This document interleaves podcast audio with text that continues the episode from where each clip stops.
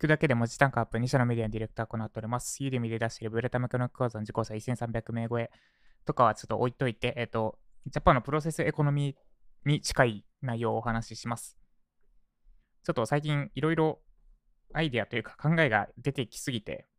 多分今話さないと話さないなと思ったんで、連続になっちゃうんですけど、話します。今日2本目ですけど話します。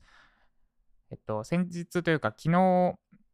怪我して仕事に痛くて仕事にならないなと思ったんで本を読むことにしました。ずっと、ずっとというか、一気にちょっとずつ読んでた本を一気読みしました。それはグレッグ・マキューンさんの、えっと、エフォートレス思考、努力を最小化して成果を最大化するっていう本です。で、この方がエッセンシャル思考っていうベストセラー本を出した方で、その続編的な位置づけで出た本です。エフォートとレース思考。これ最近出たやつでいついつだ ?2021 年12月8、8日。なんで、2ヶ月前に出たやつですね。です。で、エッセンシャル思考が、えっと、どれぐらい売れたのかというと、Amazon のレビュー数が2641個ついてる。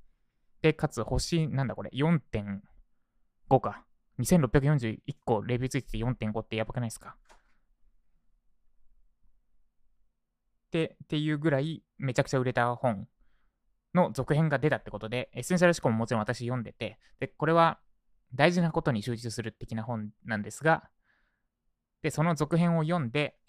えっと、まあ、割と感想、内容は言わないんですけど、よかった、よかったんですけど、内容としては結構、なんだ、思想的な部分が多かったなってとこですね。要は、How to というよりはもっと本質な部分。そういう本こそ価値があると思うんですけど、なんで、ちょっと私自身はぶっちゃけ、なんか、ノウハウ的なものを求めちゃってた。まあ、この本、この方の書く本にそれを求めちゃいけないんだなっていうのは、そのエッセンシャル思考の方で分かったんですけど、で、読んでよ、内容めっちゃ良かったですよ。めっちゃ良かったですと。で、そこで、その、あ、なんか思ったより思想の面が多かったなと思ったんですけど、そこから生まれたアイデアがあったんで、それを共有します。で、それは、えっと、順番を逆に考えるってことです。で、例えば私は今、そう、自分の大切なものに集中しましょうみたいな話で、まあ、どこでも聞くじゃないですか。で、この方の本でも言っていて、で、ただどうやって集中するのかなんですけど、今ある作業を洗い出して、私は、私はこうやろうとしてて違うなと思ったやり方で、まず間違った方からお伝えすると、今やってる作業を洗い出していって、で、その中から、自分、あ、その中から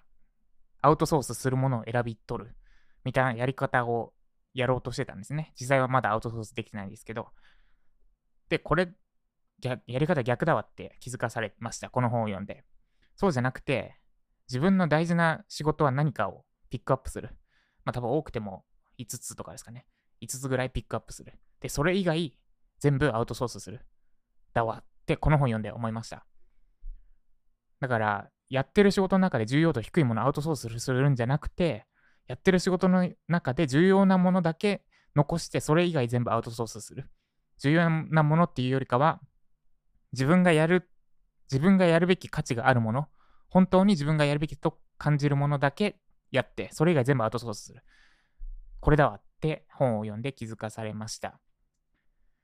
で、同時に、えっ、と、さっきお話しした接骨院の話とつながってくるんですが、で、こ昨日の時点でこの本を読んで、あ、そっか、アウトソースすればいいんだ。自分がやらなきゃいけないって信じるもの以外。例えばですけど、例えば、ライジャパの講義自体は私がやるべきです、絶対にって思ってます。で、一方で、えっと、メルマガ、メルマガ、えっと、どこ、どこを言えばいいんだ？メルマガでこういう仕組みを作りたいって私が決めた後、それを実際に設定する作業とかって別に私がやる必要はないなとか、とか、その辺ですね。です。で、その辺のことを思いましたと。で、ただ、引っかかったのが、いや、お金がきついなってとこだったんですけど、接骨院の話を得て、要は、稼ぐべき仕事、稼ぐための仕事と価値提供の、自分のやりたいことのための仕事を分けて考えると、今、月10万ぐらい自分の商品で入ってきてるから、その10万を使ってアウトソースすればいいんだって思ったんですよ。で、別に生活費の分は別で考えて稼げばいい。で、その10万アウトソースした分、私の時間が生まれるから、その時間をさらに価値提供に当てる。で、そしたら多分、その自分の商品だけで生活できるまでの早,、ま、早道になる。ってことで答えが見えました。なんで、これからちょっとアウトソースしていきます。で、外注っていうと言い方があれなんですけど、信頼できる方に、